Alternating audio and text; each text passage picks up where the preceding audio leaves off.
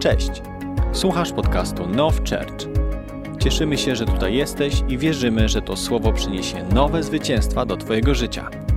Okej, słuchajcie, więc e, dzisiaj, ja wiem, że ktoś może z was pomyśleć, chłop już stoi 15 minut, e, a on dopiero zaczyna.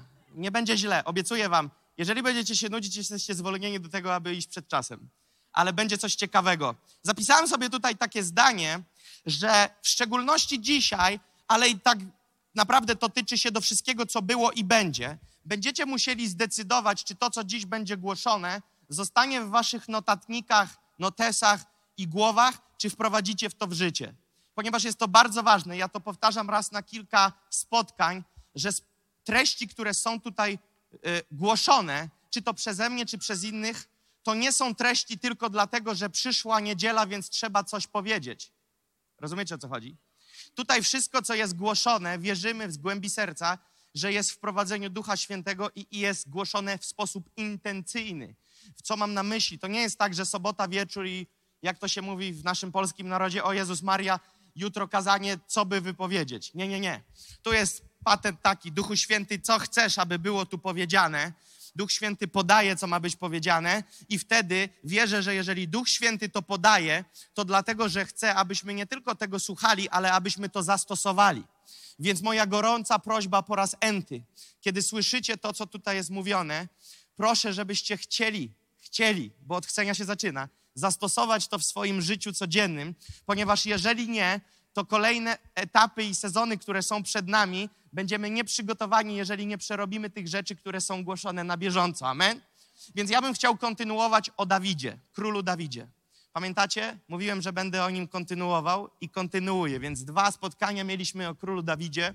Mówiliśmy o nim niezwykłe rzeczy. Mówiliśmy o tym, że nie był tylko królem, ale był świetnym zarządcą, był liderem uwielbienia, był człowiekiem, który kochał Pana, był człowiekiem, który otrzymał niezwykłą promocję od Boga. Pamiętacie to? Niezwykły mandat do zrobienia niezwykłych rzeczy. Przychylność była nad nim niesamowita, więc widzieliśmy Dawida w niezwykłych barwach. Widzieliśmy Dawida i poprzez niektóre rozdziały, kiedy się czyta o Dawidzie, ma się wrażenie, że ten Dawid to był tak pół człowiekiem, pół Bogiem. Pół człowiekiem, pół Bogiem. On tak blisko chodził z Bogiem, tak niezwykłych rzeczy dokonywał, że czasami, kiedy się czyta historię na przykład o Mojżeszu i trafiasz na wyrwane z kontekstu momenty w Biblii, gdzie on podniósł laskę, Morze Czerwone się rozstąpiło, Izrael przeszedł po suchym dnie i Egipt został zatopiony, Masz wrażenie takiego Mojżesza, który stoi na skale, jedna noga niżej, druga wyżej, podniesiona laska w górze. Nie naciskam, spokojnie, tylko leży. Y, Laska w górze i takie na zasadzie Pan jest ze mną i taki powiew we włosach i brodzie Mojżesza. Morze się otwiera, wszyscy mówią, to jest sługa Boży, do którego przyznał się Bóg Stwórca. I takiego Mojżesza widzimy. Widzimy też tak Dawida, widzimy tak często Daniela, który był w jaskini lwów. Widzimy, że te lwy się go bały. Ale tak naprawdę każdy z nich był człowiekiem. Tak naprawdę każdy z nich był człowiekiem. I dzisiaj chciałbym, żebyśmy dalej studiowali życie Dawida, ale przeniesiemy się do trochę innego etapu jego życia. E, I dzisiaj poznacie Dawida, którego nie znaliście wcześniej. I dzisiaj poznacie Dawida, którego nie, nie, część z Was mogła w ogóle nie, nie, znać z tej strony. Mówimy oczywiście o tym Dawidzie, który zabił Goliata. Więc chciałbym, żebyście e, wiedzieli, że pierwsza księga Samuela, 20 rozdział, nie będziemy tego czytać, bo to jest duży rozdział, ale chciałbym go streścić.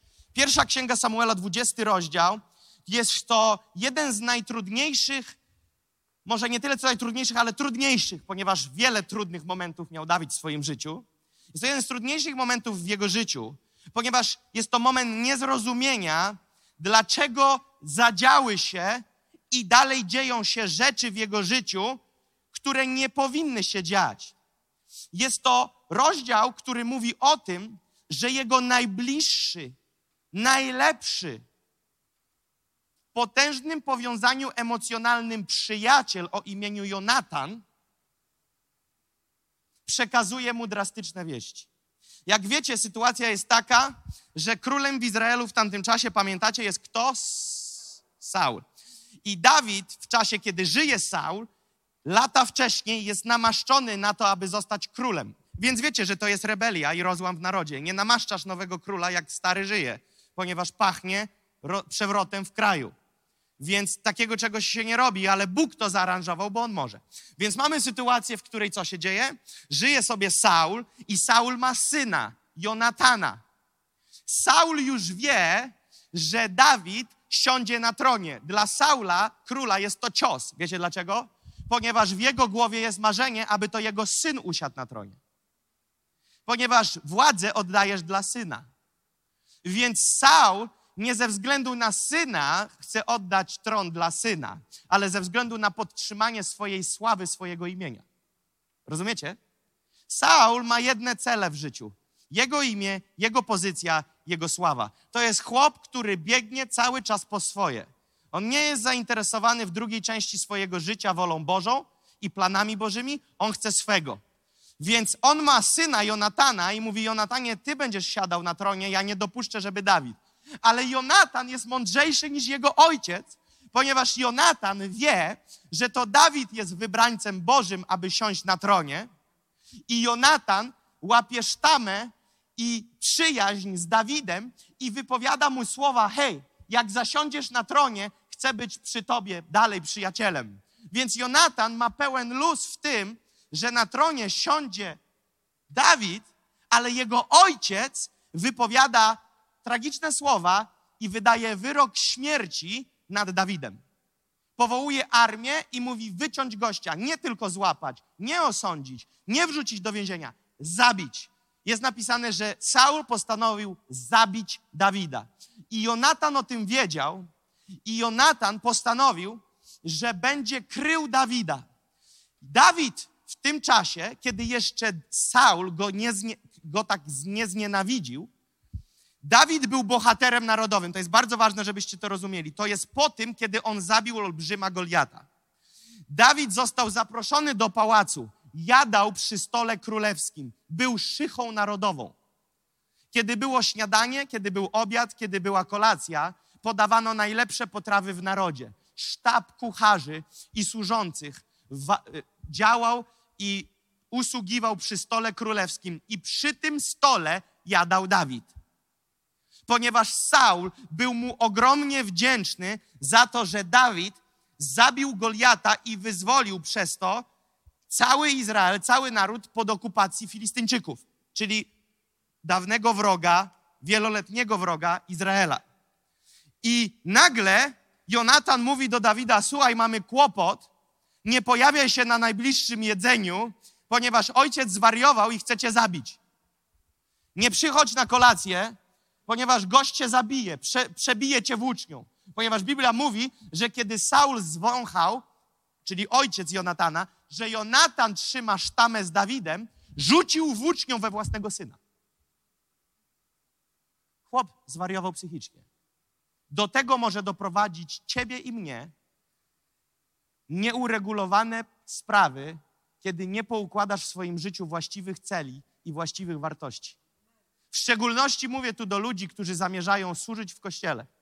Jeżeli motywuje cię cokolwiek innego niż to, aby Bóg był wywyższony, nagle w pewnym momencie zaczniesz wypuszczać niewidzialne włócznie w ludzi, którzy są dla ciebie braćmi, tylko dlatego, że będziesz myślał, że są twoimi wrogami, bo ci się w głowie pokręciło. Nagle ludzie, którzy stoją po twojej stronie i grają do tej samej bramki, staną się twoimi wrogami publicznymi numer jeden zaczniesz ich nie tylko nie, nie lubić, zaczniesz ich trawić nienawiścią. Dlaczego? Ponieważ masz inne cele. Przykład? Załóżmy, że mamy trzech liderów w kościele na tym samym poziomie, jeżeli chodzi o zakres działań. I nagle z tych trzech jeden z nich zostanie ustanowiony koordynatorem tych dwóch pozostałych. Jeżeli tych dwóch nie ma poukładanego wszystkiego w porządku w swoim sercu, zacznie się zadyma i kompetycja. Widzicie to? Więc Jonatan mówi: ja, ta, ja wam straszczam te, ten fragment. Jonatan mówi, Dawid, słuchaj, nie przychodź. Ja idę sprawdzić, jak jest, czy, czy naprawdę mu się poprzestawiało i spotkamy się tu jutro, słuchaj. Spotkamy się tu jutro, ja wyjdę ze swoim giermkiem, ze swoim służącym i będę wypuszczał strzały. Ja sobie będę strzelał i kiedy moja strzała poleci, to ty bądź schowany tu i tam za tymi kamieniami. I ja ci dam znak, I jeżeli powiem, strzała poleciała bardzo, bardzo daleko, to wiedz, że musisz uciekać. Ponieważ chłop na ciebie nastaje. Ale jeżeli powiem do mojego giermka, strzały są tu blisko, przynieść, upadły tu niedaleko, wiedz, że możesz wyjść z ukrycia, niech to będzie między nami taki znak. Ponieważ jeżeli jest na ciebie wyrok śmierci, to nawet mój giermek nie może o tym wiedzieć, mój służący nie może o tym wiedzieć, bo doniesie, że jesteś obok. Więc oni ustawili się na znak. Więc Dawid się chowa. Godziny lecą, zauważcie to. Dzień mija, doba mija. Gdzie jest Dawid? Do tego wrócimy. Następnego dnia Dawid przychodzi w umówione miejsce, chowa się za kamieniami i przychodzi Jonatan ze swoim służącym, bierze strzały i wypuszcza strzały. No i jest ten złoty moment. Dawid oczekuje.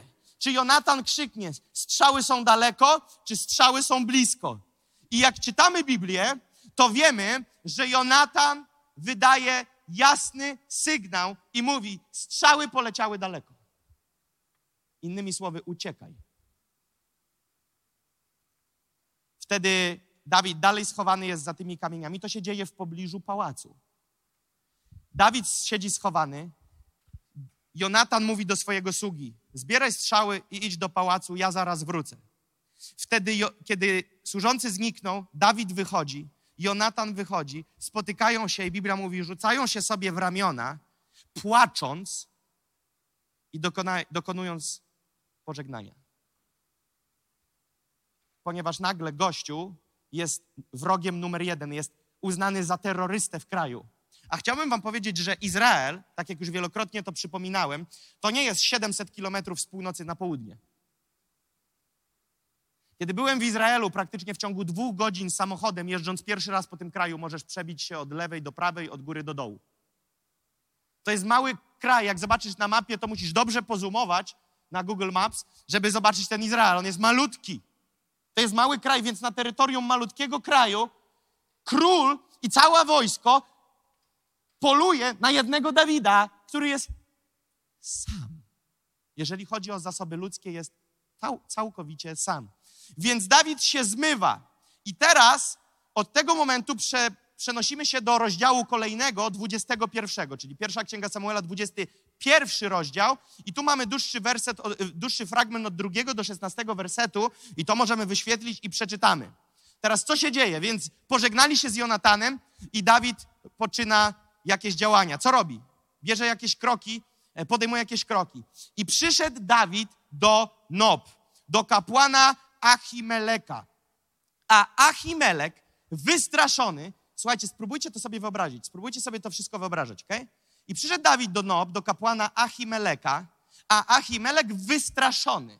Tu musi być pytanie, dlaczego Achimelek jest wystraszony? Wyszedł naprzeciw Dawida i rzekł do niego, dlaczego jesteś sam, a nikogo nie ma z tobą? A Dawid odpowiedział kapłanowi Achimelekowi, król zlecił mi pewną sprawę i rzekł do mnie – Niechaj nikt nie wie o tej sprawie, z którą ja cię wysyłam i którą ci zleciłem. To też żołnierzom kazałem się zejść w pewnym miejscu. Jeśli masz może pod ręką pięć chlebów, daj mi je, albo cokolwiek się znajdzie. I odpowiedział kapłan Dawidowi: Nie ma pod ręką chleba zwyczajnego, jest tylko chleb poświęcony. Czy jednak żołnierze wstrzymali się od kobiet? W odpowiedzi rzekł Dawid do kapłana: Zapewne Kobiety były od nas z dala i to już od dłuższego czasu. Odkąd wyruszyłem, członki żołnierzy były czyste, a wszak zwyczajna to była wyprawa. O ileż czystszymi są dziś w swoich członkach. I dał mu kapłan chleby poświęcone, gdyż nie było tam innego chleba, jak tylko chleby pokładne, które usuwa się z przedoblicza pańskiego, aby w dniu, kiedy się je usuwa, położyć świeże. Lecz w tym dniu przebywał tam zamknięty przed Panem jeden ze sług Saulowych imieniem Doek Edomita, przełożony nad pasterzami Saula. I rzekł Dawid do Achimeleka, czy nie masz tu pod ręką włóczni albo miecza? Nie zabrałem bowiem z sobą mojego miecza ani mojego oręża, gdyż rozkaz królewski przynaglał. I odrzekł kapłan, jest tu miecz Goliata, Filistyńczyka, którego położyłeś trupem w Dolinie Dębów, zwinięty w szatę za efodem. Jeżeli chcesz go sobie wziąć, to weź. Nie ma tu bowiem innego oprócz tego. I rzekł Dawid, żaden mu nie dorówna, daj mi go. I ruszył Dawid tego dnia, uciekając przed Saulem, i przyszedł do Achisza, króla Gad. I rzekli słudzy Achisza do niego, czy nie jest to Dawid, król tego kraju? Czy to nie o nim śpiewano wśród pląsów? Pobił Saul swój tysiąc, ale Dawid swoje dziesięć tysięcy. Słowa te zaniepokoiły Dawida i bał się bardzo Achisza, króla Gad. I zachowywał się przed nimi niepoczytalnie, udawał obłąkanego, gdy go chwytali rękami, bił pięściami w odrzwia bramy i obśliniał swoją brodę. I rzekł Achisz do swoich sług, oto widzicie, że to człowiek obłąkany. Dlaczego przyprowadziliście go do mnie? Czy mało mam obłąkanych, że jeszcze tego sprowadziliście, aby szalał przede mną? Czy ten ma wejść do mojego domu? Mowa o liderze uwielbienie, proroku, świetnym zarządcy i królu Izraela. Co tu się w ogóle wyrobiło w tych 15 wersetach, które przeczytaliśmy, 16? To jest jakaś abstrakcja. Jak ja to przeczytałem, mówię, Boże, to jest jakiś fenomen tego, jak, jak się pozmieniało.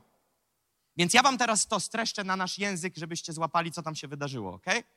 Patrząc na te wersety, wygląda to tak, że kiedy Jonatan pożegnał się z Dawidem, Dawid ucieka, wpada na pomysł, że ucieka do kapłana Achimeleka, do miejscowości Nob. Nie bez powodu Biblia wskazuje na miejscowość Nob. Wiesz dlaczego? Bo jak spojrzysz na mapę i policzysz, jaki jest dystans od Jerozolimy i od pałacu do Nob, gdzie jest Achimelek, to jest, uwaga, 5 kilometrów. Więc Achimelek ucieka stąd do Ikei. Yy, Dawid ucieka stąd do Ikei na targówek. Rzut beretem. Dawid się nie zwinął za ocean. Dawid nie uciekł sobie 7 godzin te, y, TLK pociągiem na drugi koniec Polski. Dawid ucieka 5 kilometrów dalej. Powtarzam, ponieważ takie dystanse są w Izraelu uznawane za ucieczkę. Więc Dawid się zwija w pędzie i ucieka do miejscowości Nob. 5 kilometrów dalej. Musiało mu to trochę zająć, był sam. I teraz dochodzi do Nob, w którym jest Achimelek. Achimelek jest kapłanem. Kapłan nie jest byle pionkiem w narodzie Izraela. Kapłan sprawuje turborolę. Achimelek, kiedy widzi, to jest najważniejsze, żebyście złapali. Pierwsze, co się dzieje, jak Achimelek widzi Dawida. Pierwsze co? Jest przestraszony Achimelek i pyta, dlaczego jesteś sam? Widzisz, nie ma przywitania, witam Dawidzie, jak się masz, dobrze, a ty Achimelek też dobrze, jak pogoda, super, u nas też. Jadłeś coś dobrego? Nie, to może zjemy, a jak rodzina? Bla, bla, bla. Nie. Achimelek pierwsze co robi, kiedy widzi Dawida, jest wystraszony i mówi, czemu jesteś sam? Dlaczego to jest kluczowe i dlaczego musimy to zrozumieć? Jeżeli tego nie złapiemy, nie zrozumiemy całej historii. Zobaczcie, co jest napisane w 21 rozdziale, w drugim wersecie. To jest to, co tu czytaliśmy, ale drugi werset. Zobaczcie, co jest napisane. Przyszedł Dawid do Nob, do kapłana Achimeleka, a, Achimelek wystraszony wyszedł naprzeciw Dawida i rzekł do niego, dlaczego jesteś sam, a nikogo nie ma z tobą? Czyli spróbuj sobie to wyobrazić. Dawid tylko się zbliża i na widok zbliżającego się samotnie Dawida Achimelek jest przerażony i nie mówi dzień dobry, tylko mówi, czemu jesteś sam? Dlaczego to jest takie dziwne dla Achimeleka i dlaczego Achimelek jest przerażony? Ponieważ Dawid jest bez ludzi, bez miecza i bez jedzenia. Dlaczego to jest kluczowe, żebyśmy zrozumieli, że powinien mieć wokoło siebie ludzi, miecz i jedzenie? Ponieważ Dawid, przypominam, po pierwsze, jest jednym z najbliższych ludzi króla. Jada przy stole królewskim, a więc jest szychą narodową. Dodatkowo jest wojennym, odznaczonym bohaterem narodowym jeszcze za życia. Pobił Goliata. Cały Izrael bał się Goliata. Wszyscy najlepsi, wyśmienici wojownicy Izraela, wieloletni zaprawieni w boju, bali się Goliata, a chłopak o imieniu Dawid, rudy rumiany, wrócił z pola i trzasnął Goliata i uciął mu łeb. Król Saul nagrodził go i Dawid był bohaterem narodowym. Doszło do tego, że tłum w Izraelu, tysiące ludzi śpiewało pieśni na chwałę Dawida i mówili: Saul pobił swoje tysiąc, czyli król jest dziesięciokrotnie mniejszy w oczach ludzi od Dawida, ponieważ lud stworzył piosenkę. Saul pobił swój tysiąc, ale Dawid swoje dziesięć tysięcy. Więc Dawid jest bohaterem narodowym. Teraz uwaga, tak jak już załapaliście, że Izrael jest małym terytorium, tam wiecznie była bitwa między Izraelem a Filistyńczykami, Amalekitami, Amonitami. Tam jest wieczna bitwa. Te terytoria to wieczne pole walki. I Filistyńczycy nie zniknęli po wygranej Dawida nad Goliatem. Filistyńczycy są w okolicy, w promieniu kilku kilometrów. To dlatego Achimelek jest przestraszony, bo mówi: Ty jesteś szycha narodowa i nie masz obstawy. Przecież zabiłeś najlepszego z najlepszych wśród Filistyńczyków. Chodzisz po terytorium, gdzie każdej strony może się czaić Filistyńczyk. Mogą cię zabić. Chłopie, jak ty możesz chodzić sam? Drugie zdziwienie jest, to jest takie, że oprócz ludzi Dawid nie ma nawet miecza swojego. Mówi, dobra, nie ma ludzi, ale dwa, gdzie jest miecz stary? Przecież ty bez miecza to jak kierowca bez samochodu, bezużyteczny. Ty jesteś wojownikiem, twoja siła jest, kiedy masz miecz. Gdzie jest twój miecz? A trzecie,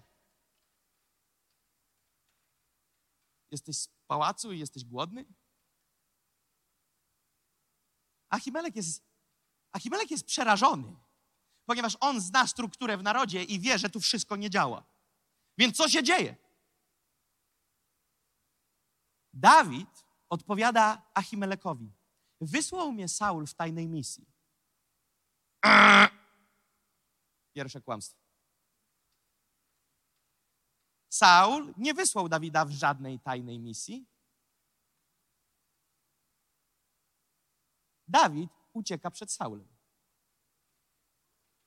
I okłamuje nie kolegę z podwórka, kapłana, który służy przed obliczem Pana. I mówi, wiesz, Saul mnie wysłał w tajnej misji. No dobra, fajnie, ty, Dawid, ale, no ale gdzie są twoi ludzie? No wiesz, ludzie są tam i tam. Umówiliśmy się w takim wyznaczonym miejscu. No dobra, w wyznaczonym miejscu, ale to nawet miecza nie masz? Dawid mówi, wiesz co? A, a, a masz jakieś pięć chlebów? Teraz uwaga. Nie chleb, nie dwa, nie trzy, nie cztery, pięć chlebów. Dawid jest sam i prosi o pięć bochenków chleba dla siebie. Wiesz, co to oznacza? Chcę, żebyście wiedzieli, że to policzyłem. I nie tylko ja to policzyłem, ale liczyli też ludzie, którzy umią liczyć w Biblii. Dawid w tym momencie, w tym momencie jest trzy dni i trzy noce bez jedzenia, bez picia i bez spania. Jeżeli spał, to gdzieś na wariata pod kamieniem, półczujnie, półśpiąco. Trzy dni i trzy noce gościu jest bez jedzenia, bez picia, jest wykończony. Jest totalnie wykończony. Więc Dawid mu mówi: Czekają tam w umówionym miejscu i mamy się tam spotkać z żołnierzami. To jest drugie kłamstwo. Pierwsze, że mamy tajną misję, drugą, że moi ludzie tam czekają. Nie ma żadnych ludzi, nie ma żadnej tajnej misji. Więc, akcy kapłan, więc kapłan mówi: Mamy chleby pokładne. Ale chlebów pokładnych się nie je, rozumiesz? Chleby pokładne są po to, aby być przed Panem. Kiedy stracą świeżość, wymienia się je na nowe, ale to nie jest pożywienie. Ale Dawid mówi: Dawaj te chleby. Dawid, Dawid łamie wszelkie zasady. Da, Dawid robi trzeci ferment. Mówi: da, Dawaj te chleby. W międzyczasie Achimelek mówi mu, ty no, jedyne co mamy z rymsztunku bojowego, to mamy, mamy miecz Goliata, który doskonale pamiętasz. A Dawid odpowiada coś, co mnie najbardziej zabiło w tym rozdziale. Uuu, jak będę miał ten miecz, to nikt mi nie podskoczy. Nie wiem, czy już połączyliście to. Zaraz dojdziemy. Z tym mieczem jest największa abstrakcja. Więc Dawid mówi: Dawaj ten miecz, dawaj te pięć chlebów pokładnych, dwa razy cię oszukałem. Działamy. Ale to nie koniec szaleństw Dawida. Przeczytajmy jeszcze 21 rozdział, 10 werset, żebyście zobaczyli. Jak, jak, jak, to, jak to jest? Kiedy Dawid pyta, czy masz coś tutaj do, do wojowania, odrzekł kapłan, jest tu miecz Goliata, Filistyńczyka, którego położyłeś trupem w Dolinie Dębów zawinięty w szatę za afodem. Jeśli chcesz go sobie wziąć, to weź. Nie ma tu bowiem innego oprócz tego. I rzekł Dawid, żaden mu nie dorówna, daj mi go. Żaden mu nie dorówna, daj mi go. Teraz wstawka jest w ósmym wersecie, którą jeżeli ktoś nie załapał, to nie widzi pogłębiającej się problematycznej sytuacji Dawida, to jest ósmy werset tego rozdziału. Jesteśmy cały czas w tym samym rozdziale, nie wychodzimy z niego. Ósmy, ósmy werset mówi tak. Lecz w tym dniu przebywał tam zamknięty przed Panem jeden ze sług Saulowych imieniem Doek, Edomita, przełożony nad pasterzami Saula. Dawid wiedział, że był tam Doek. Więc Dawid mówi, problemy się mnożą, ponieważ zaraz chłop pobiegnie do Saula i doniesie, jest tylko pięć kilometrów, więc mam kilka minut. Ponieważ Doeg był gościem Saulowym. Dawid myślał, że się uda, ponieważ myślał, że będzie tylko kapłan. I wiedział, że kapłan stanie po stronie Dawida, nawet nie będąc świadomym, co się dzieje. Ponieważ kapłani zawsze byli po stronie Dawida, jak poczytasz, co tam się działo. Natomiast Doek się pojawia Edomita i Dawid mówi, no to mamy kłopot. Wszystko się sypie, kurczę. Wcisnąłem dwie bajery o tajnej misji, o ludziach czekających za rogiem. Zabrałem miecz Goliata i pięć bu chlebów buchnąłem pokładnych. Wszystko było fajnie do momentu, kiedy nie zobaczyłem Doega. W tym momencie Dawid rozumie, cała moja historia właśnie poznała termin ważności na kolejne pół godziny. Więc problem goni problem i Dawid zaczyna się gubić we własnej historii, którą zaczyna pisać. Ale to nie koniec. Ponieważ kiedy Dawid zobaczył Doega, staje się najgorsza rzecz. Wchodzi nowy wymiar strachu. Ponieważ na ten moment Dawid ucieka ze stacji A, czyli z pałacu, do stacji B, do Nob, do Achimeleka. Ale kiedy widzi Doega, mówi: OK, Nob też mi już nie starcza, bo jest tu Doeg, więc teraz zwijamy się do jakiejś stacji C. Dlaczego? Ponieważ pojawił się w jego życiu strach. Kolejny wymiar strachu. Strach, nawet świat ci powie, jest najgorszym doradcą. Więc Dawid mówi: uciekamy. Uważaj, kiedy chodzisz w strachu, nie masz prawa być człowiekiem zwycięstwa.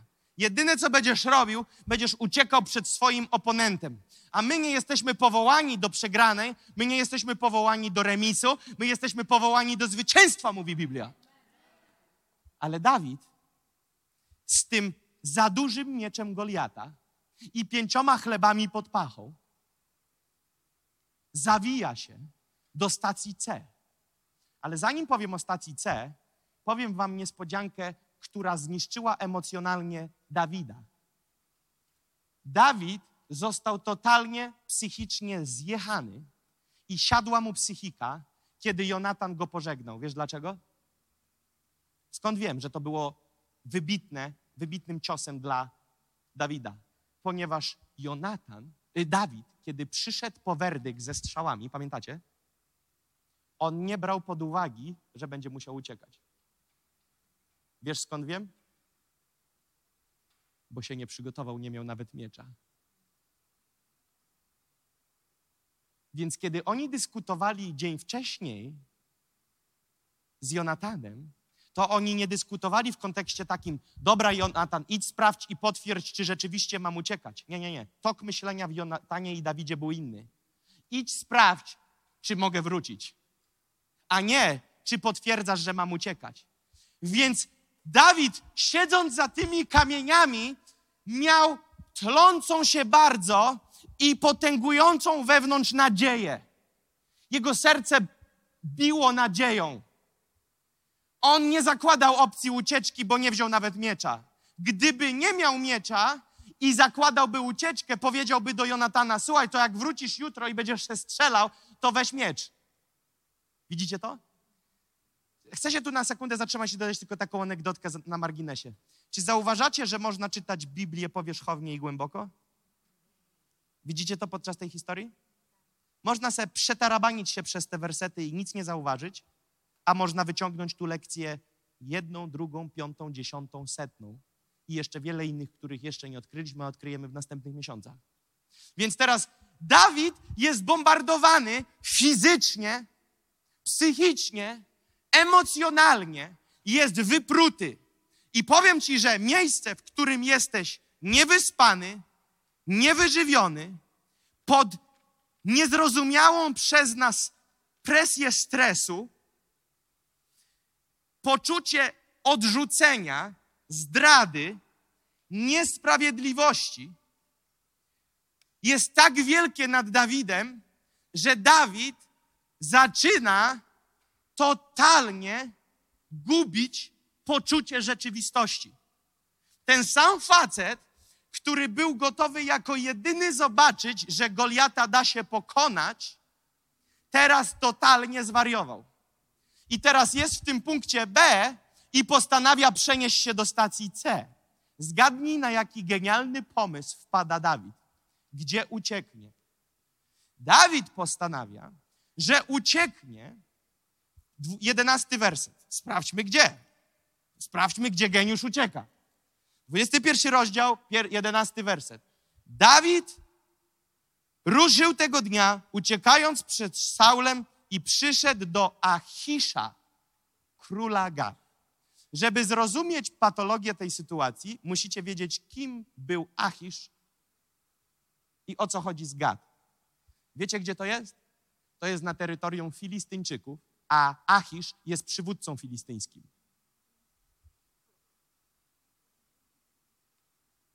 Achisz jest jednym z najwyżej postawionych przywódców filistyńskich. To miejsce, to miejsce nie dzieje się 20 lat po zabiciu Goliata. To jest krótki okres czasu. Nie mamy konkretnej daty, ale jest to króciutki odstęp czasu, ponieważ Dawid nie siedzi jeszcze na tronie. Kiedy siedział na tronie, usiadł, kiedy miał lat 30. Był namaszczony przed dwudziestymi urodzinami. Przed dwudziestymi urodzinami zabił Goliata, a teraz jeszcze nie ma trzydziestki. Jest to, nie wiemy dokładnie ile, ale jak ja bym miał szacować, jest to między 3 a 5 lat od momentu, kiedy zarżnął Goliata. Więc co on myślał, że Filistyńczycy pamięć stracili? Goliat nie był jednym z wojowników filistyńskich. Goliat był wizytówką Filistyńczyków. I Dawid zabił Goliata jego mieczem, a teraz z mieczem Goliata przychodzi do Filistyńczyków i mówi: Ja bym chciał się schować. Czy widzicie tą paranoję? No nie ma gorzej, już gorzej nie możesz wybrać, stary. Dlaczego podejmuje taką przegłupią decyzję? To nie jest głupia, to jest przegłupia decyzja. Jeszcze, jeszcze z, z mieczem Goliata. Więc poczytajmy. W 21 dalej rozdziale i 13-14 wersecie on przychodzi do nich i nagle słyszy, zdziwiony jest, jest bardzo zdziwiony, że słudzy Achisza mówią, to jest przecież Dawid. Przecież to jest ten, który pobił nas, który załatwił Goliata i przecież oni to piosenki śpiewają tu i tam. I Dawid, wiecie co? Dawid jest zdziwiony. Dawid jest zdziwiony, że ktoś go rozpoznał. Przecież to jest takie dziwne. Przecież nikt by się nie spodziewał. To Filistyńczycy, posłuchajcie tego, znali tekst piosenki ułożony przez Izraelitów. Znali treści piosenek izraelskich o Dawidzie, a myśleli, że nie poznają. Dawid myślał, że go nie poznają? Szajba. I teraz, jak zobaczył, że poznali, bo był zdziwiony, skąd wiem, że był zdziwiony?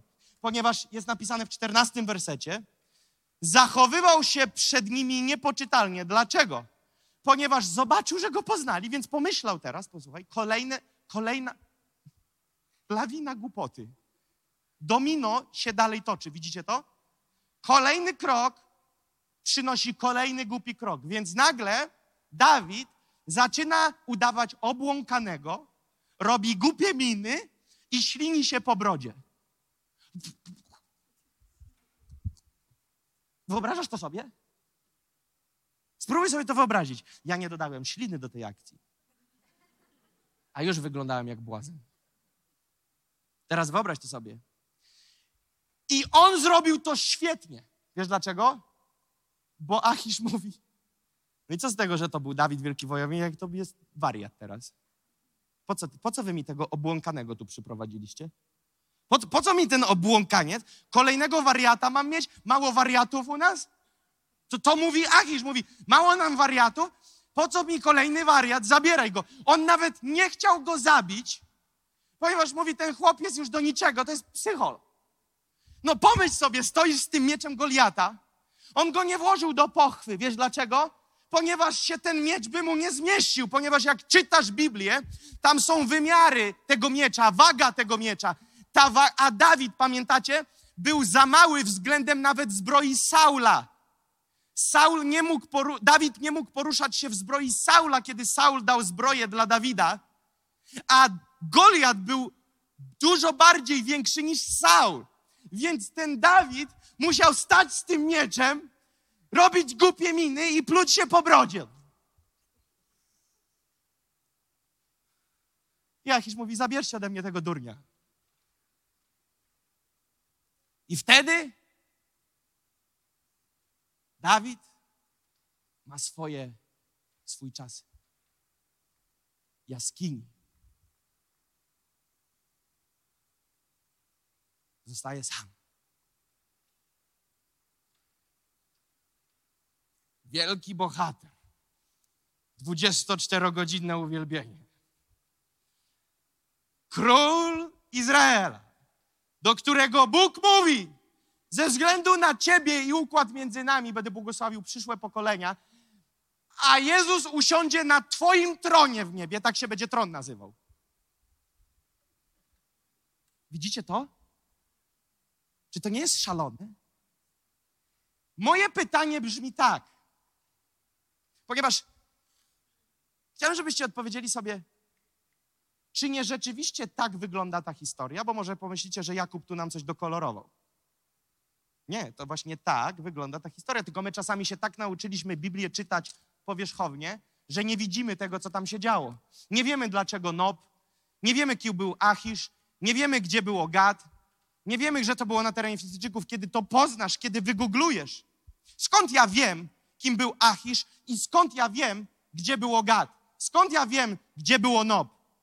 Ponieważ tego szukałem. Wpisywałem stare mapy, szukałem informacji, jak daleko było to od tego, kim był Achisz, dlaczego Achisz, jakie miał władzę w układzie filistyńskim. To wszystko możesz znaleźć, tylko trzeba chcieć. I nagle ta historia nabiera kolorów.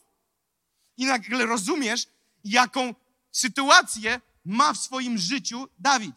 Więc widzimy tutaj serię pomnażających się głupich decyzji, kłamstw, a finalnie próby znalezienia schronienia na terenie wroga. A więc poznajemy nagle Dawida, którego nie znaliśmy do dzisiaj. Chciałbym powiedzieć, że życie chrześcijanina to nie zawsze moment, w którym otwierasz Morze Czerwone, zabijasz z procy kamieniem Goliata, wychodzisz z, z jaskini lwów i chodzisz jak Piotr po wodzie. Ponieważ wielu tak maluje chrześcijaństwo. A to są momenty, które fajnie jak będą, ale życie to życie. Moje pytanie jest takie: czy taki układ wydarzeń to był harmonogram nieba dla Dawida? Czy błędne kroki i decyzje Dawida? Nie będę prosił o podniesienie rąk. Idziemy dalej. Uważam, że opcja numer dwa. Ponieważ Bóg nigdy nie zachęcałby do okłamywania kapłana, Bóg nigdy by nie zachęcał do jakichś dziwnych ruchów, które Dawid robił. I na pewno Bóg nie powiedziałby, Twoją siłą i tarczą będzie miecz Goliata. Więc co nam ta historia pokazuje? Musimy sobie odpowiedzieć na pytanie, skoro Dawid z własnej głupoty znalazł się w tym miejscu, co jest tym, co jest tym czynnikiem, co jest tym znaczącym, kluczowym momentem, który sprawił, że Dawid tak skończył. Bo naszym celem dzisiaj nie jest pogdybać o historii, powiedzieć, wow, no rzeczywiście, to Dawid jednak nie był bohaterem, amen, idziemy do domu. Nie. Celem tego jest, abyśmy się nauczyli na bazie tej historii, jak nie skończyć w ten sposób. Odpowiedź brzmi tak. Samotność, w której znalazł się Dawid, doprowadziła go do tego miejsca. Gdyby miał choć jedynego człowieka, z którym by konsultował swoje pomysły, nikt by mu nie powiedział: Ty, stary, dobrze kombinujesz. Pomyśl sobie, że miałby chociaż jednego obok, którego by zapytał: Słuchaj, brother, mam świetny pomysł, czuję, że Pan mnie prowadzi. Pójdziemy do Achisza, schowamy się u Achisza przed Saulem. Nie no, Dawid, potraktuję to jako żart, nawet nie będę tego komentował. Masz jeszcze jakieś pomysły? Mam jeszcze jeden.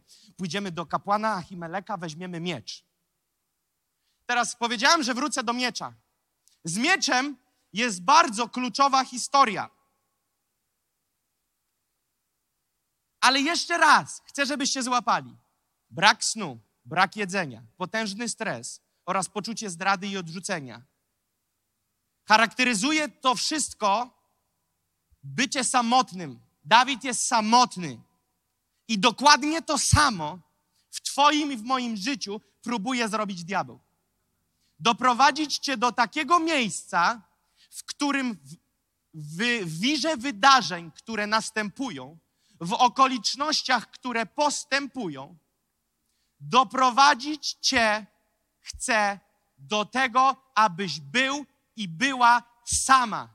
Ponieważ jeżeli diabeł doprowadzi cię do miejsca, w którym docisną się nad tobą okoliczności, dociśnie się nad tobą stres, przyjdzie seria trudnych wydarzeń, potrzeba podjęcia kluczowych decyzji, będziesz wycieńczony, wypruty, zmęczony, niewyspany, to wtedy nie ma innej opcji niż to, że seria podjętych decyzji będzie totalnie taka sama, jaką podejmował Dawid, i finał tej historii będzie dokładnie taki sam, że znajdziesz się w totalnej jaskini, w której właśnie znalazł się Dawid.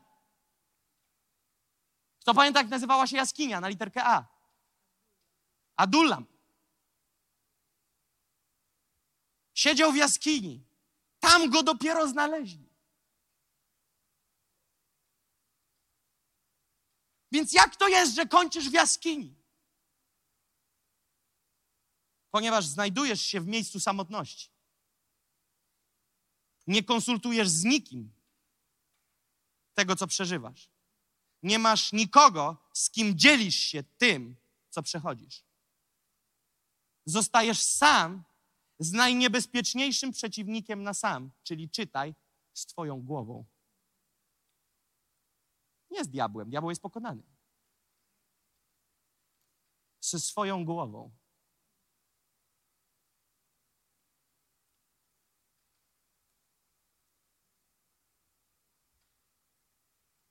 Więc pojawia się w jego życiu strach. I nie ma nikogo, kto mógłby przypomnieć: Hej, Dawid, z tym mieczem to nie jest dobry pomysł. Wiesz dlaczego? Pokażę wam coś. Będziecie w szoku. Pierwsza Samuela 17, 45. To jest tylko cztery rozdziały wcześniej. Pierwsza Samuela 17, 45. Kiedy Dawid wyszedł na Goliata, wtedy odpowiedział Dawid Filistyńczykowi: Ty wyszedłeś do mnie z mieczem, oszczepem i włócznią, a ja wyszedłem do ciebie w imieniu Pana zastępów, Boga szeregów izraelskich, które zelżyłeś. Mowa jest o tym samym mieczu.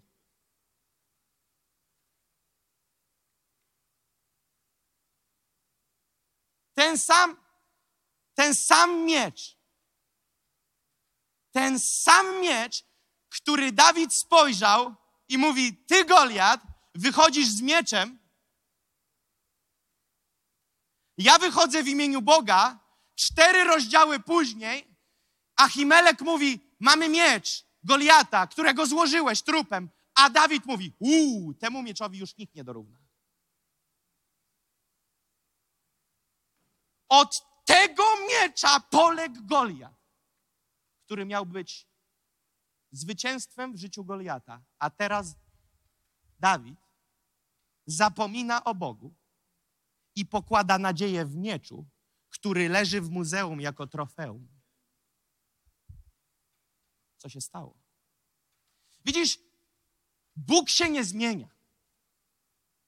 Bóg, który był zwycięski w życiu Dawida w 17 rozdziale, mógł być Bogiem zwyciężającym w życiu Dawida w 21 i drugim rozdziale. Ale stało się coś w głowie Dawida, nie w pozycji Boga. Bóg się nie zmienił, ale Dawid poprzez ciąg wydarzeń, i to są te dwa główne, które chcę, żebyście złapali. Samotność i strach. Samotność i strach. Samotność i strach. I pięknym paliwem dla strachu i samotności jest wycieńczenie, brak snu i wypalenie emocjonalne, duszewne i zbieg okoliczności, który się splótł i cię załatwił na amen. Wtedy, jeżeli zostaniesz sam, ciężko ci jest wierzyć w tego Boga, w którego wierzyłeś pięć rozdziałów wcześniej.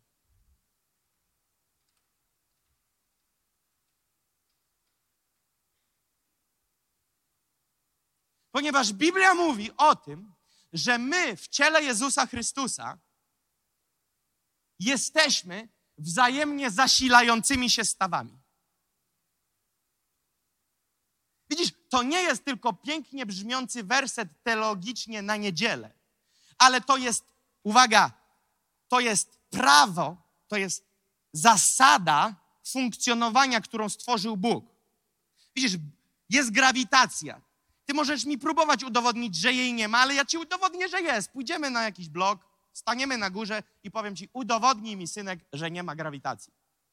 Przejdź.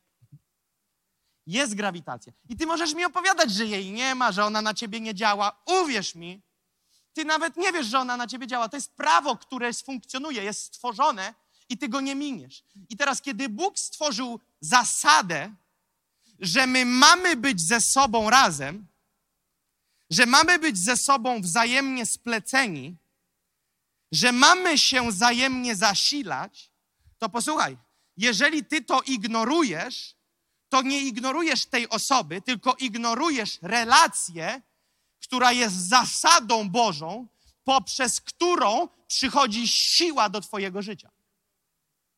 Złap, co mówię. Ludzie mówią: Ja nie potrzebuję innych ludzi. Powiem Ci coś. Po, po, posłuchaj tego. Jesteś turbo krótkowzrocznym człowiekiem, kiedy tak mówisz. Ponieważ z jednej strony mogę Ci przyznać rację, z jednej, ale nawet nie idźmy w tą stronę, ponieważ Jak to wytłumaczyć? Wiem. Ty, nie, ty rzeczywiście nie potrzebujesz ludzi. Ty potrzebujesz Boga, który zadziała w Twoim życiu przez ludzi. Macie to? Więc kiedy ty mówisz, ja nie potrzebuję ludzi i nie rozumiesz, masz prawo nie rozumieć, bo może nikt ci nigdy nie nauczył, nikt ci nigdy nie głosił o tym, że to jest Boża zasada, że to jest Boże prawo, że Boże siły do Twojego życia płyną nie tylko poprzez komorę, ale poprzez relacje międzyludzkie. Jeżeli Ty zignorujesz temat relacji, odcinasz ogromny procent kanału, przez który ma przepłynąć do Ciebie zdrowe życie. Więc widzimy dzisiaj na świecie wielu dziwaków. Ok? Bądźmy szczerzy i nie używajmy tutaj zbyt miękkich słów. Widzimy dziwolągów, oni są wszędzie, otaczają nas zawsze. Są w tramwajach, są w autobusach, są w sklepach.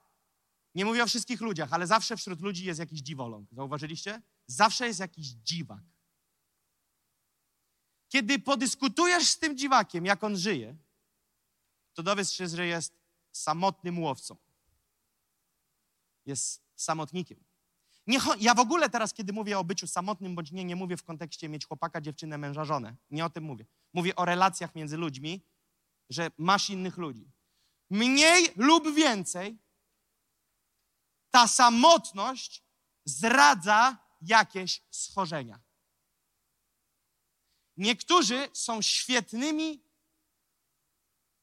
wizerzystami i świetnie to ukrywają, ale później wyłazi szydło z worka. Prędzej czy później wyjdzie, ponieważ dlaczego? Bo prawa nie oszukasz, które funkcjonuje.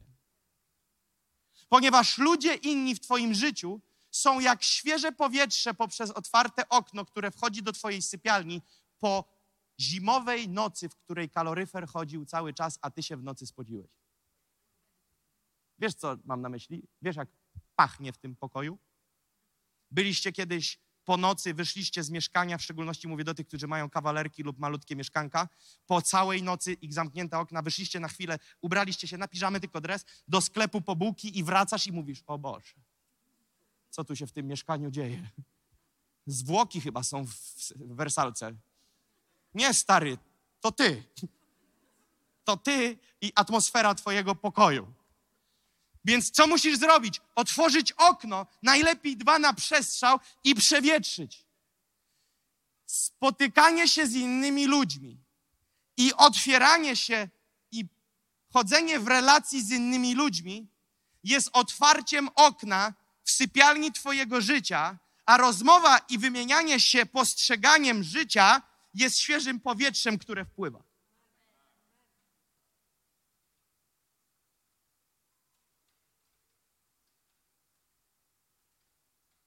Ponieważ możesz być wśród ludzi samotnikiem. Widzisz, możesz pojechać w niedzielę handlową do Złotych Tarasów, wejść tam o godzinie 12.30 i mieć problem, żeby przechodzić i powiedzieć: Nie jestem samotnikiem, nie siedzę ciągle w domu pod kołdrą, nie oglądam tylko filmów. Możesz być takim samym samotnikiem jak pod kołdrą, tak i wśród ludzi. Ponieważ nie chodzi o to, czy ludzie są wokoło ciebie, tylko czy masz jakieś połączenie z ludźmi.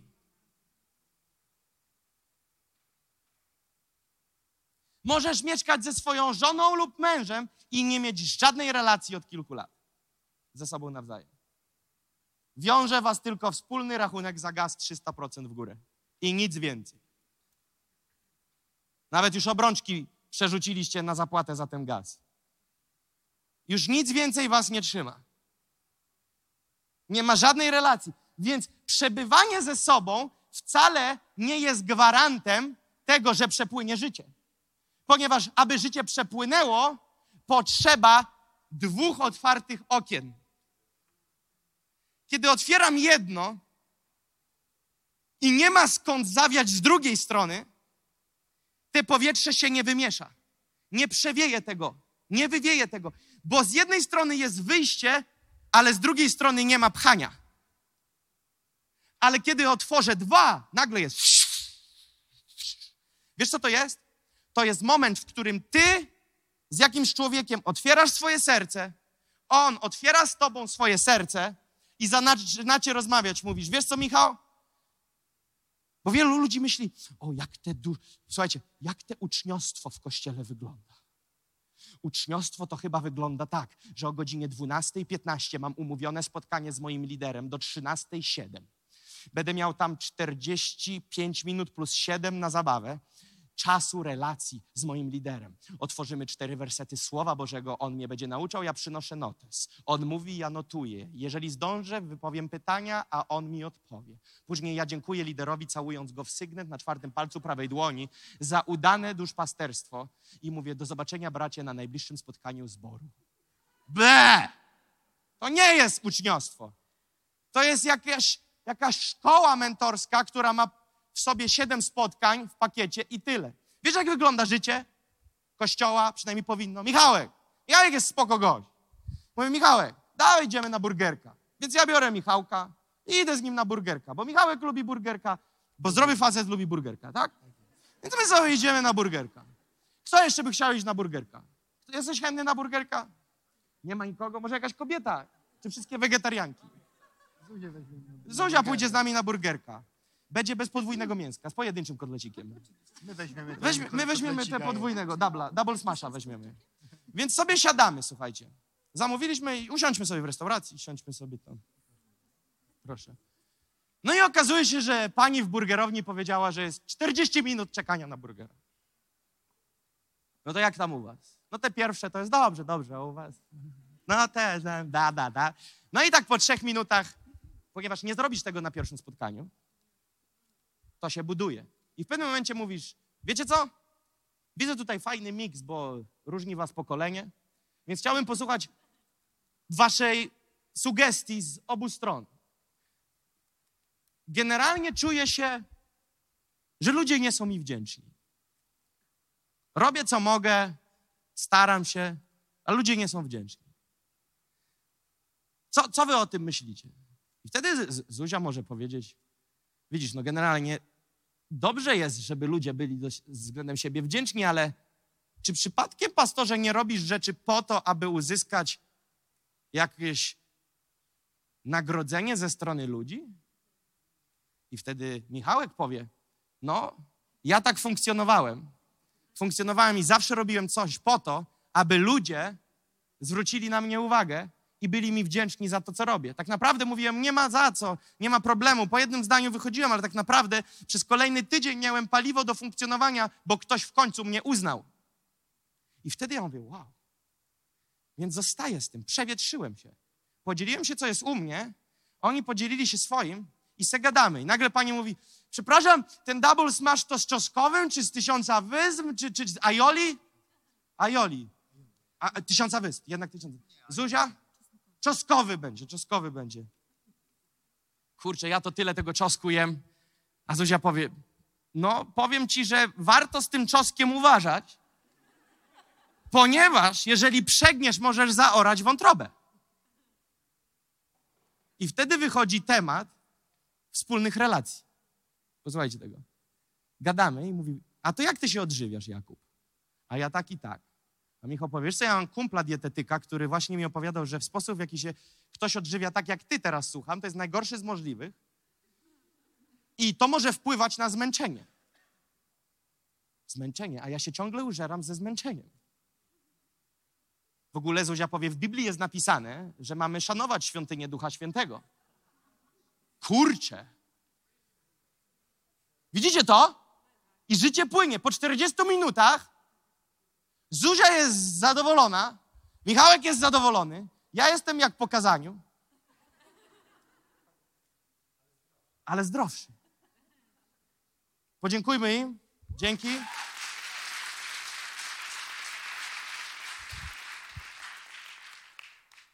I wracam z tego spotkania i jakoś, nie wiem czemu, troszeczkę bardziej na palcach. Jakoś tak fajniej wracam. Czy coś się wielkiego wydarzyło, Jakub? Ktoś by zapytał. Ponieważ mamy nagranie z monitoringu przed restauracją, przed wejściem i po wejściu. Wchodziłeś tak.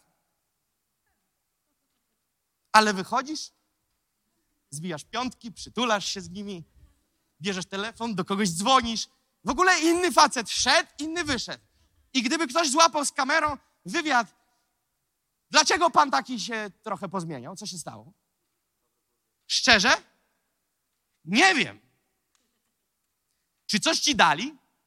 Nie. Burgerka nie musieli mi oni dawać, mam w restauracji. Więc co się wydarzyło? Powiem wam, co się wydarzyło.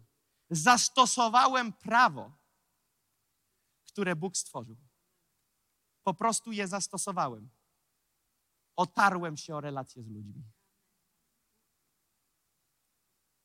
Łapiecie to? Nie wiesz czemu, ale jest lepiej. Powiem ci czemu. Bo zastosowałeś i podporządkowałeś się pod niewidzialne prawo.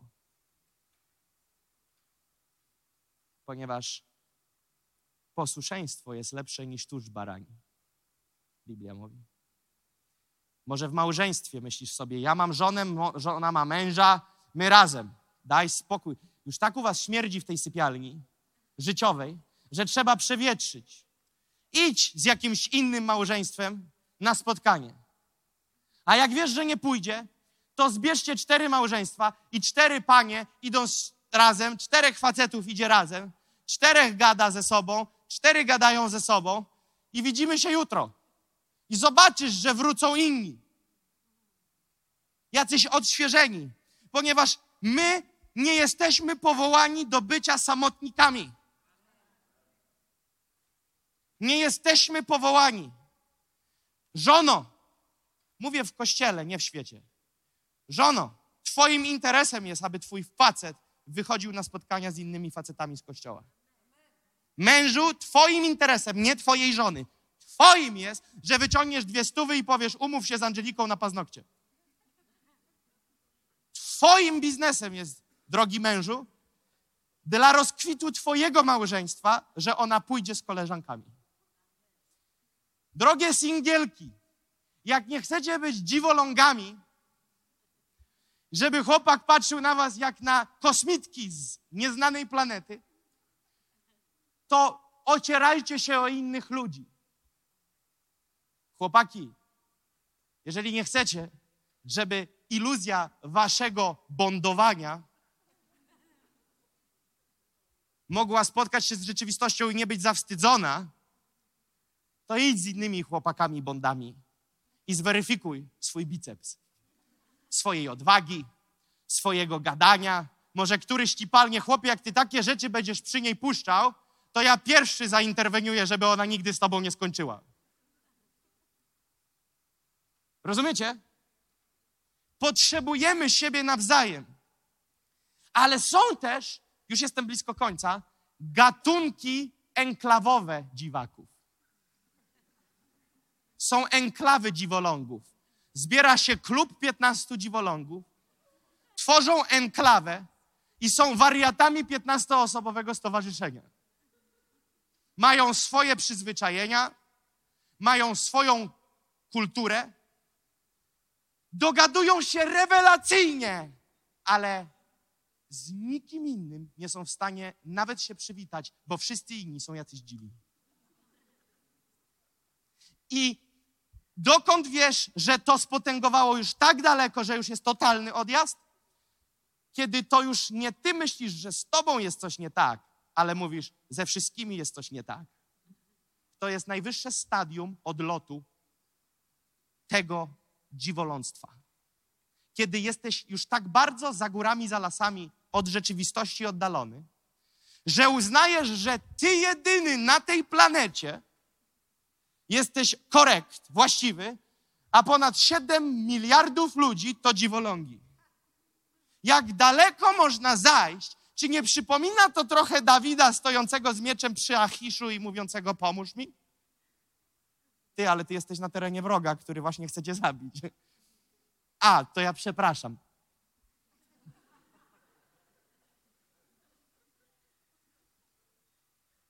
Widzicie to?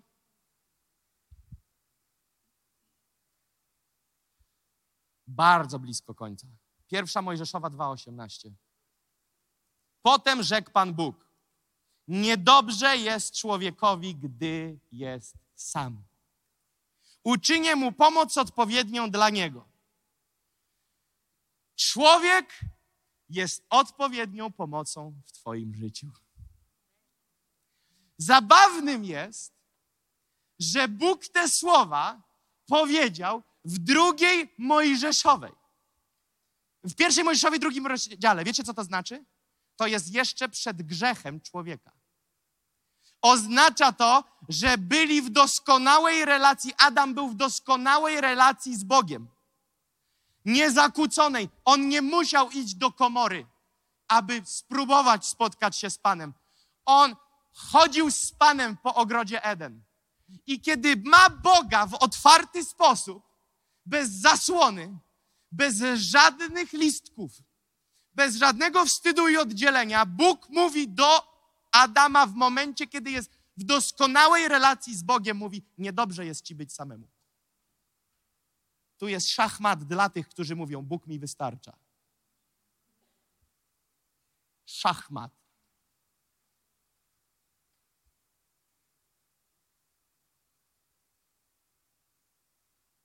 Bo ja rozumiem, co masz na myśli. Bóg mi wystarcza. Bo tak jak było pół godziny temu mówione, nie potrzebujesz człowieka, ale potrzebujesz Bożego działania przez człowieka w Twoim życiu. Widzicie to? Więc ludzie mówią, nie wiem czemu, pastorze, a takich rozmów odbyłem setki. Ja nie wiem czemu, pastorze, ja naprawdę. Ja się zarzekam. Ja się codziennie, zanim wydobędę z mieszkania, to ja się modlę. Czytam pismo. O, o, po prostu czytam je, coraz to zwiększam ilość rozdziałów, nie zmniejszam. Nie opuszczam każdego dnia w modlitwie. Przychodzę na wszystkie spotkania kościoła, służę w wolontariacie, słucham kazań, jeżdżę na konferencje. Robię wszystko, co się daje, jeszcze dwa razy tyle. I jakoś, kurczę, chodzę pokręcony.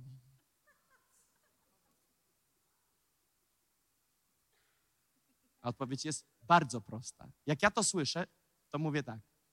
Prościzna. Zakładam, że jesteś z gatunku dziwolągów. Zakładam, że jesteś ty i tylko ty. A między twoją lewą a prawą nogą jest twoja kołdra, w którą się zawijasz. Ktoś z was tak śpi? Noga na kołdrę? To jest moja ulubiona pozycja. Noga na kołdrę. Jedna pod kołdrą, druga na kołdrę. I jak jeszcze zarzucisz na tą, tą końcóweczkę, macie to? Nauczyłem się już przewracać i nie gubić tego. Serio, leżysz tak i wtedy zrzucasz tą nogą. Już nauczyłem się jednym ruchem.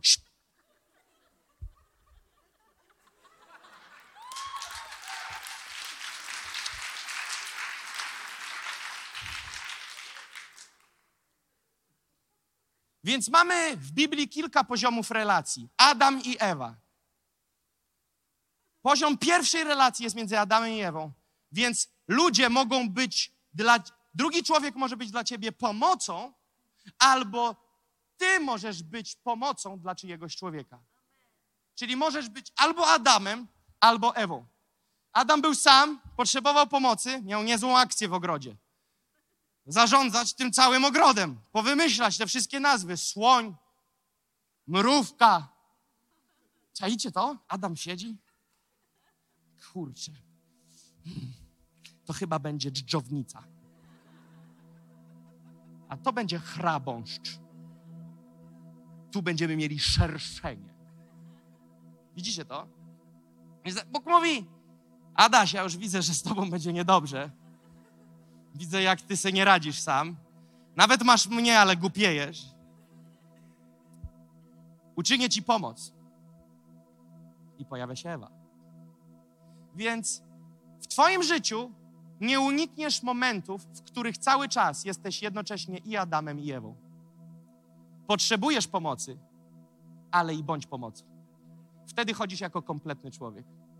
Nie tylko jesteś tym, który wiecznie daje, to często gubi tych, którzy są pastorami, ewangelistami, liderami. Oni ciągle dają, ciągle dają, ciągle. To takie Ewy, biegające od rana do wieczora. Ewy, Ewy, Ewy.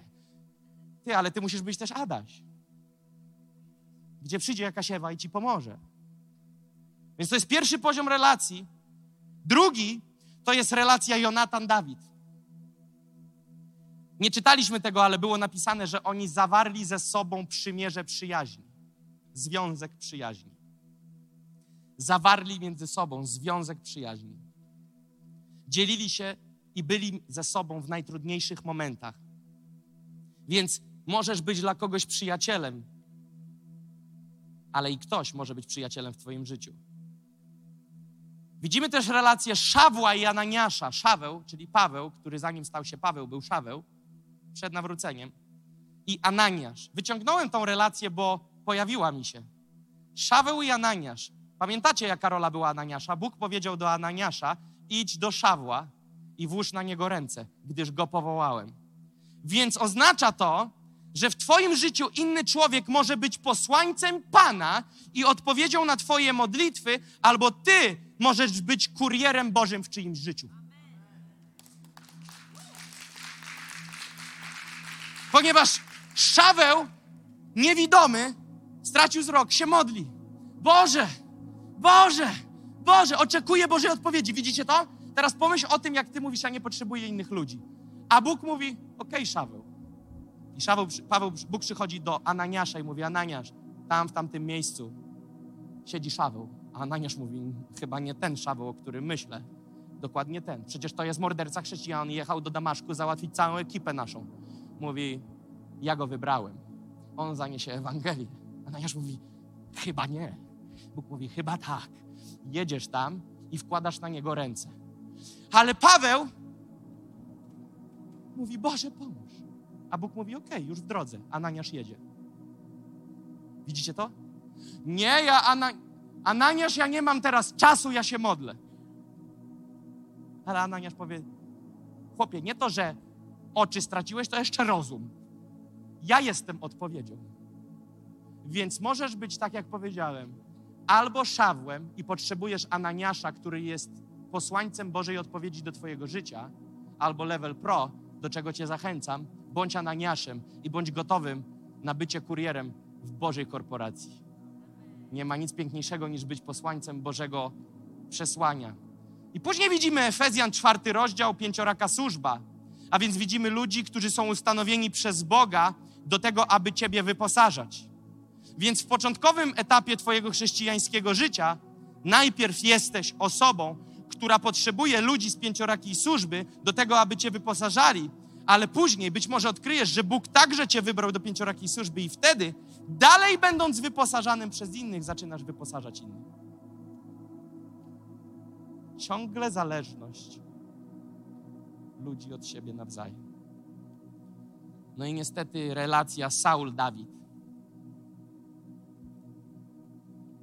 Może ktoś być Saulem w Twoim życiu, ścigać Cię, nie dawać Ci spokoju.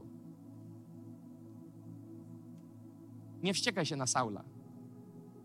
Bądź wierny przed Panem, ponieważ Saul jest narzędziem, które sprawdzi Twój stan Twojego serca przed Bogiem.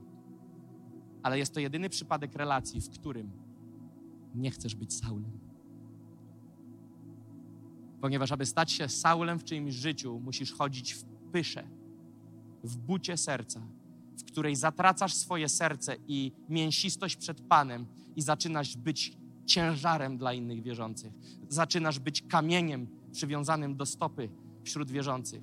Zaczynasz być prześladowcą wierzących. Zaczynasz być bezmózgiem, który pisze złe komentarze w internecie pod pastorami, profilami. Bezmózgowie dla mnie. Wziąć i rąbać Bożych ludzi w komentarzach? Powinieneś iść do urzędu i zmienić imię na Saul.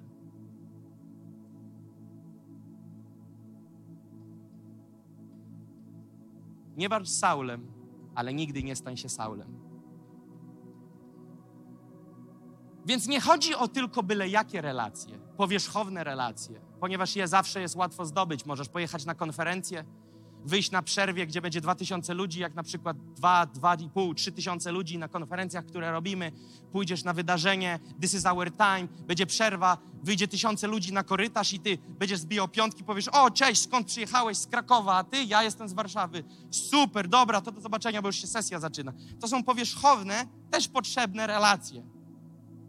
Ja nie o tych mówię, ja mówię o relacjach, które masz zbudowane prawdziwie, które buduje się czasem poświęconym dla siebie. I od pierwszego spotkania Zuzia nie będzie ci mówić o dbaniu o twoje zdrowie, a ty nie będziesz mówił o tym, że się źle czujesz, że nikt ci nie jest wdzięczny. Ale z czasem to budujesz. I widzisz, mądrością jest to, kiedy dopuścisz do swojego życia ludzi, którzy będą nie tylko ci klakierować i łechtać ucho, ale będą mogli ci powiedzieć też, nie będąc wcale twoim liderem, ale będąc przyjacielem, ale będą mogli ci powiedzieć, stary, coś tak czuję, że ostatnio to odlatujesz. I wiesz, od kogo to wymaga, żeby takie coś mogło być powiedziane? Nie od tego, który ma to powiedzieć, tylko od tego, który musi to usłyszeć, ponieważ pewnego dnia miał moment, w którym powiedział: Stary, jak będziesz widział, że lecę, to mi powiedz.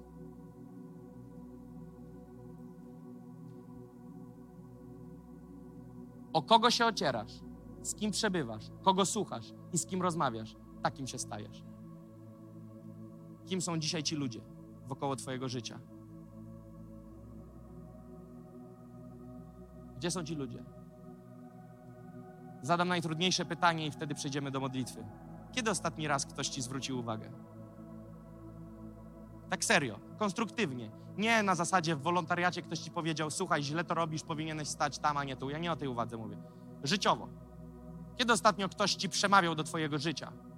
I wymień mi trzy razy. Kiedy mówię wymień mi, zrób to w swoim sercu. Trzy ostatnie razy. Trzy korekty do Twojego życia. Jeżeli trudno ci przypomnieć sobie, to jesteś w ekstremalnie niebezpiecznym miejscu. Ponieważ są dwie opcje tylko. Rzeczywiście jesteś geniuszem, albo stworzyłeś w swoim życiu taki grunt, na którym nikt nie może ci nic powiedzieć. A zgaduję, że to te drugie. Więc będziemy się modlić o dwie rzeczy. Ponieważ niektórzy ludzie mają potężny problem, potężny, z nawiązywaniem relacji. I tu nie chodzi o charakter, tu chodzi o jakieś zniewolenia wewnątrz. Po prostu strach, zniewolenia wewnątrz. Widzicie, ja nie gdybałem godzinę 20 po to, żebyście powiedzieli Amen. Szliśmy w tym kierunku po to, aby teraz modlić się o uwolnienie.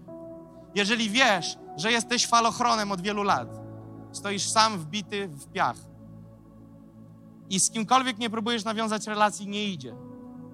Jest totalna awaria i ty wiesz, że jest awaria i nie próbuj teraz się usprawiedliwić, no w sumie, ale Monikę znam, Marka znam. Przestań. Tu nie chodzi o usprawiedliwianie się. Jeżeli jesteś taką osobą, to w ogóle nie wnikaj, czy będziesz tu jedyny, czy będzie 50 osób, czy 100. Przyjdź do przodu. Ponieważ to jest pomysł Ducha Świętego, nie mój, że osoby wyjdą do przodu i będziemy modlić się o uwolnienie z tego. Więc jeżeli Duch Święty to zaaranżował, to znaczy, że On chce uwolnić. Więc jeżeli jesteś taką osobą, to w ogóle nie kombinuj, czy ktoś tu idzie, czy nie, tylko przyjdź tutaj pierwszy. Przyjdź śmiało tutaj do przodu, znajdź swoje miejsce, ponieważ Duch Święty chce Cię uwolnić. Wielokrotnie takie rzeczy się wydarzały, ponieważ takie miejsce, w którym jesteś, jest dlatego, że wydarzyło się coś niefajnego w Twoim życiu między ludźmi. Była jakaś szrama, która została. Przejdźmy tu bliżej, jeżeli możemy. Zajmijmy też tutaj środek. Tu wszystko jest miejsce przygotowane dla Was. Jeżeli możecie, wychodząc tu do przodu, zamknąć swoje oczy. Chciałem, żeby reszta osób, które nie wyszły, stanęły na swoje stopy. Widzisz, w Jezusie to jest mocne, że On czyści naszą przeszłość. On czyści to, co się wydarzyło. Bez Chrystusa musimy ciągnąć ciężary przeszłości sami na swoich barkach i to jest najgorsze. I to robi dzisiaj świat. Próbuje udowodnić, że jest silny. Próbuje chować swoje słabe strony. Próbuje, próbuje nałożyć make-up radości, kiedy są smutni.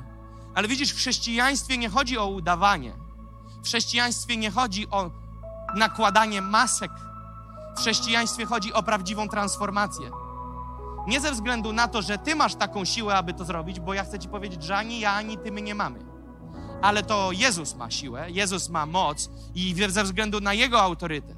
Więc gdzieś może całe życie mówiłeś sobie, wychodząc do ludzi, mówiłeś, to będzie mój przełom, to będzie moje miejsce przełomu, tym razem nie spalę, tym razem nie zrobię z siebie wariata, tym razem nie dam się zawstydzić, tym razem się nie zaczerwienię.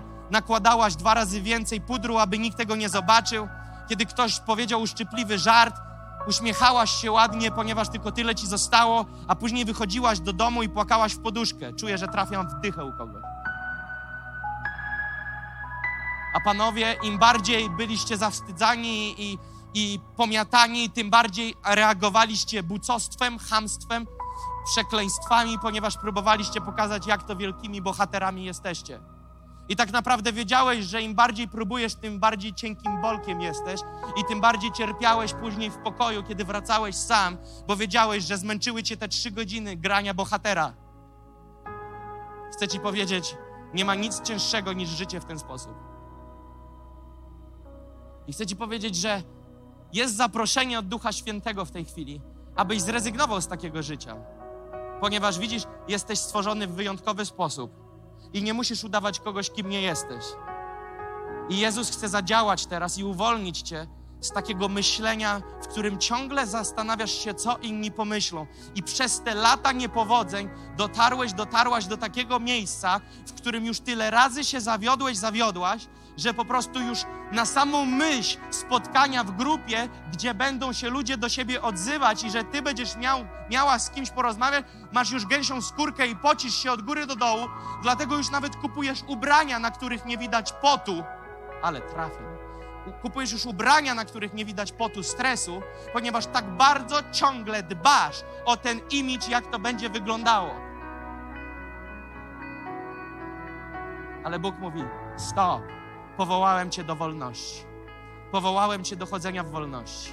Dlatego ja bym chciał teraz pomodlić się o Was, złamać to jarzmo, złamać to. Chciałbym, żebyście to przyjęli. Będzie łamanie teraz. Będziecie czuli, jak będzie z Was coś schodzić. Jeżeli będziecie czuli, że będziecie płakać, nie zatrzymujcie tego, ponieważ łzy pojawiają się też, kiedy przychodzi oczyszczenie. Panie, my wyciągamy Twój miecz ducha i mówimy, łamiemy to jarzmo teraz w imieniu Jezusa.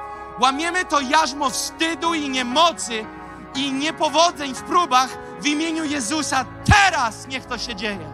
Panie, my ogłaszamy wolność, wolność w imieniu Jezusa. Panie, Ty wyspowadzasz jeńców na wolność. Ty wyswobadzasz jeńców na wolność. Ty przynosisz uwolnienie. Ty przynosisz uwolnienie od wstydu. Ty przynosisz uwolnienie od jakiegokolwiek takiego zatrzymania w tym procesie, Panie. I my mówimy, że Ty przynosisz teraz wolność, wolność, wolność. My mówimy, Panie, pokój w umysłach, pokój w sercu, wolność od tych niepowodzeń. Mówimy nowy czas i nowy sezon. Ogłaszamy, że stare przeminęło, nowe jest. Duchu Święty, poślij swój ogień, który to strawi. Duchu Święty, poślij swój ogień, który to strawi.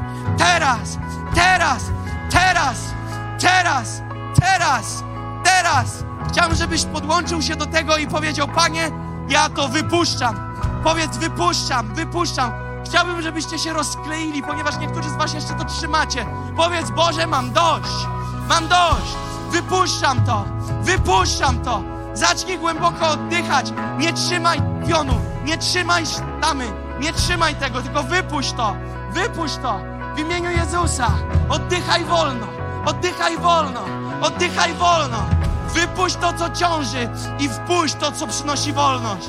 Duchu Święty, teraz, teraz, teraz, teraz, teraz w Twoim namaszczeniu, Panie. Jest to namaszczenie, które kruszy jarzmo. Teraz, teraz, teraz. Mówimy, że te traumatyczne doświadczenia opuszczają Twój lud, Panie. Opuszczają Twój lud. Opuszczają Twój lud. I przychodzi wolność w imieniu Jezusa. Wolność w imieniu Jezusa. Wolność w imieniu Jezusa. Wolność w imieniu Jezusa. Wolność w imieniu Jezusa. Tu i teraz. Niech to się dzieje, Panie. Halleluja. Amen.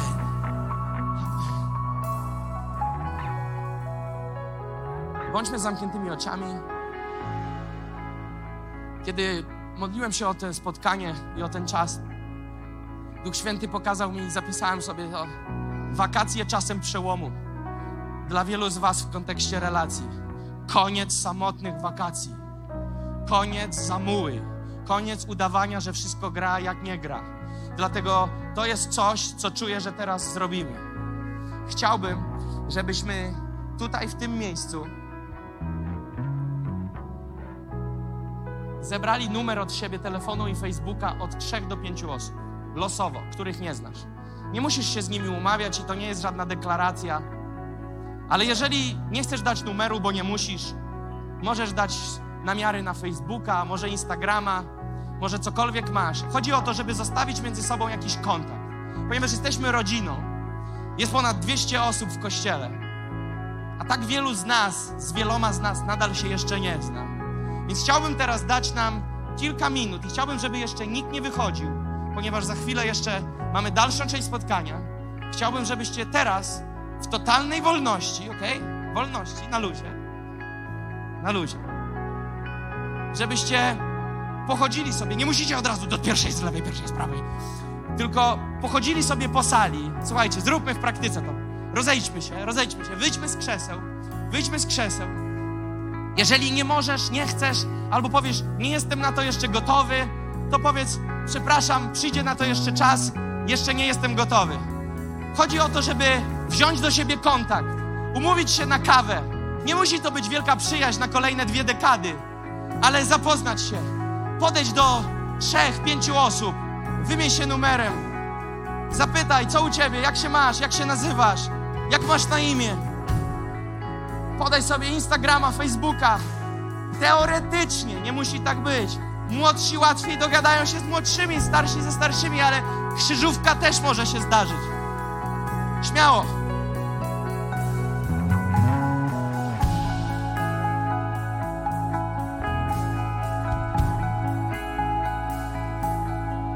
Przed wami wiele ciekawych rzeczy. Umówcie się na rowery, na kajaki, na spacer, na ice latte, gorące latte, zimną kawę, ciepłą kawę, na ciastko, na hamburgera, na modlitwę, na rowery.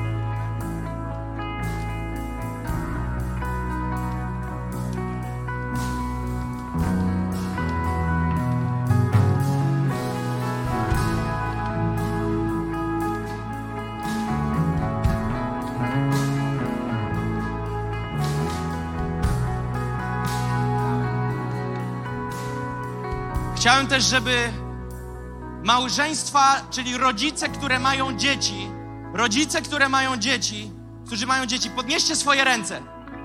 Rodzice, które mają dzie- którzy mają dzieci, ok? Trzymajcie swoje ręce, ponieważ rodzice z dziećmi będą mieli łatwiej skumać się z rodzicami z dziećmi. Więc zobaczcie, trzymajcie jeszcze rękę w górze, trzymajcie rękę w górze, obejrzyjcie się, podejdźcie do siebie, chciałbym prosić, jeżeli możecie. Złapcie się, może dzieciaki będą się bawić na tym samym placu zabaw, a może będą gryzły tego samego gofra. Podejdźcie do siebie, jeszcze chwilę trzymajcie ręce. Tam z tyłu widzę są dwie osoby, tutaj jest jeszcze jedna osoba, tu są dwie osoby. Śmiało, śmiało, śmiało.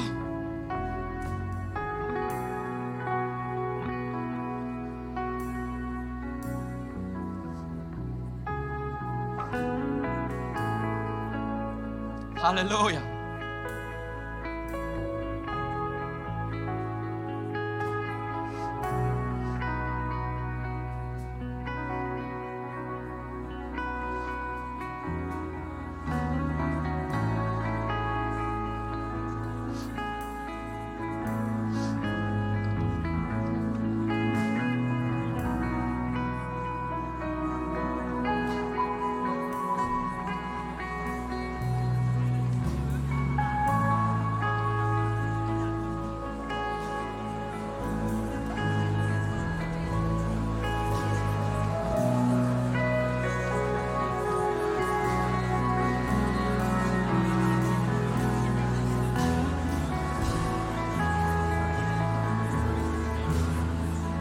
Okej? Słuchajcie, chciałbym wam jeszcze troszeczkę, e, troszeczkę pomóc, po, połączyć to. Chciałbym powiedzieć, jeżeli tylko na sekundkę mogę wam przerwać i będziemy kontynuować. Wiecie, takie momenty czasami są niezręczne, ponieważ singlowy facet poluje na trzy blondynki i na odwrót. E, więc czujcie się wolni, jeżeli nie chcecie się spotykać chłopak z dziewczyną, no to jest to jak najbardziej zrozumiałe. Ale chciałbym jeszcze jedną rzecz zrobić. Osoby, które są w związkach, ale nie są w związkach małżeńskich, czyli chłopak, dziewczyna, wiecie o co chodzi? Są takie osoby na sali, ponieważ możecie się spotykać parami, wiecie o co chodzi? Są takie osoby, można ręce w górę podnieść, ok, jest Tymek, e, jest Natalia, jest Filip, podnoś rączkę chłopak, jest Emilia, Emilka gdzie jest? Emilka gdzieś tam jest. Śmiało, kto jeszcze, kto jeszcze jest w parach i, i, i może podnieść rękę, ok? Tam jest Emilia, będzie łatwiej wam spotkać się w parach. Ok, a teraz małżeństwa. Jesteście już w związkach małżeńskich i nie wiecie, gdzie są jakieś fajne małżeństwa w kościele i chcielibyście się umówić małżeństwami. Czy małżeństwa mogą podnieść ręce? Małżeństwa, śmiało, małżeństwa do góry. Ręce do góry, ok? Ok? Przypolujcie na kogoś.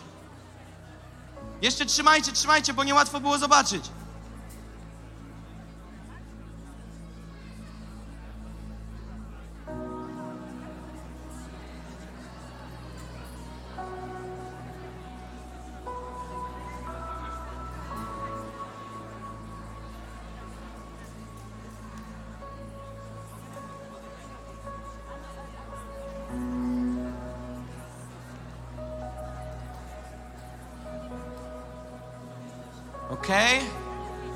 Ostatnia rzecz, nie żartuję, to będzie najbardziej nienormalne. Ale chciałbym wszystkich singli zaprosić do przodu. Chciałem, żeby wszyscy single wyszli do przodu. Kurczę, wezwanie jak na żadnej ewangelizacji. Śmiało, śmiało, śmiało. Single do przodu, single do przodu. Ale nie przodem do mnie. Przodem do siebie, do siebie, do siebie. Chodźcie, chodźcie tu, chodźcie tu, chodźcie tu. Chodźcie, chodźcie, chodźcie, single. Chodźcie, słuchajcie. Chodźcie tu, wszyscy, wszyscy. Złapcie się tu jakoś w jeden, w jeden, w jeden punkt. Wszyscy, bez względu na wiek. Chodźcie. Przed związkiem małżeńskim, po związku. Po rozwodach, przed rozwodem, żartuję. Ale chodźcie, chodźcie, chodźcie. Single, single, single. Okej. Okej? Jeszcze single, jeszcze single drepczą. Śmiało, śmiało, śmiało single. Single. Tu jeszcze, wpuśćcie, wpuśćcie. Słuchajcie. Ja teraz będę pokazywał, kto z kim, ok? Nie, żartuję. Słuchajcie. Ja nie mówię, że tak zawsze jest, ale nie ma lepiej niż w kościele, kiedy naradzają się małżeństwa. Ja wiem, że idziemy daleko, ale chciałbym, żebyście w tym gronie, nie jeden na jeden, ale w grupach wyskakiwali gdzieś ze sobą, ok? Wyskakujcie ze sobą. Wyskoczcie w pięciu grupach, w pięcioosobowych grupach, sześcioosobowych grupach, dziesięcioosobowych grupach, dwunasto, jak Jezus z uczniami. Słuchajcie, chciałbym, żebyście tutaj połapali od siebie y, numery i później powiedzieli, złapcie od trzech osób numer, ok? Od trzech osób numer. Dwie od osoby płci tej samej i jeden od osoby płci przeciwnej. Złapcie ze sobą numery. Każdy niech weźmie od kogoś numer. Możecie to zrobić jeszcze po spotkaniu i powiedzieć: Hej, ty masz jeszcze tam do kogoś numer, ja mam do kogoś, zróbmy jakąś ekipę większą, pójdźmy gdzieś. Nawrotki, hulajnogi, to tamto, popływać statkiem po wyschniętej wyśle i tak dalej. Rozumiecie o co chodzi? Więc będzie się coś działo. I teraz, kościele, pomodlimy się o nich. Pomodlimy się, żeby tu wszystko dobrze po Bożemu się działo. Amen. Panie, my dziękujemy Ci za te wakacje przełomów, za ten niezwykły czas w ich życiu, Panie, za to, co będziesz robił.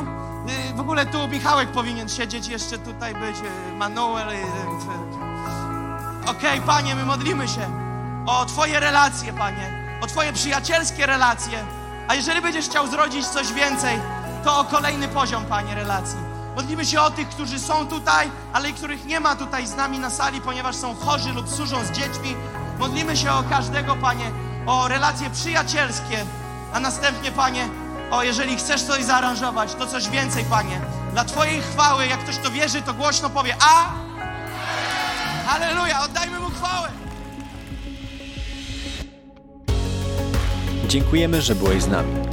Jeśli chcesz dowiedzieć się więcej o naszych działaniach lub nas wesprzeć, zapraszamy Cię na www.nationsonfire.org ukośnik nowchurch.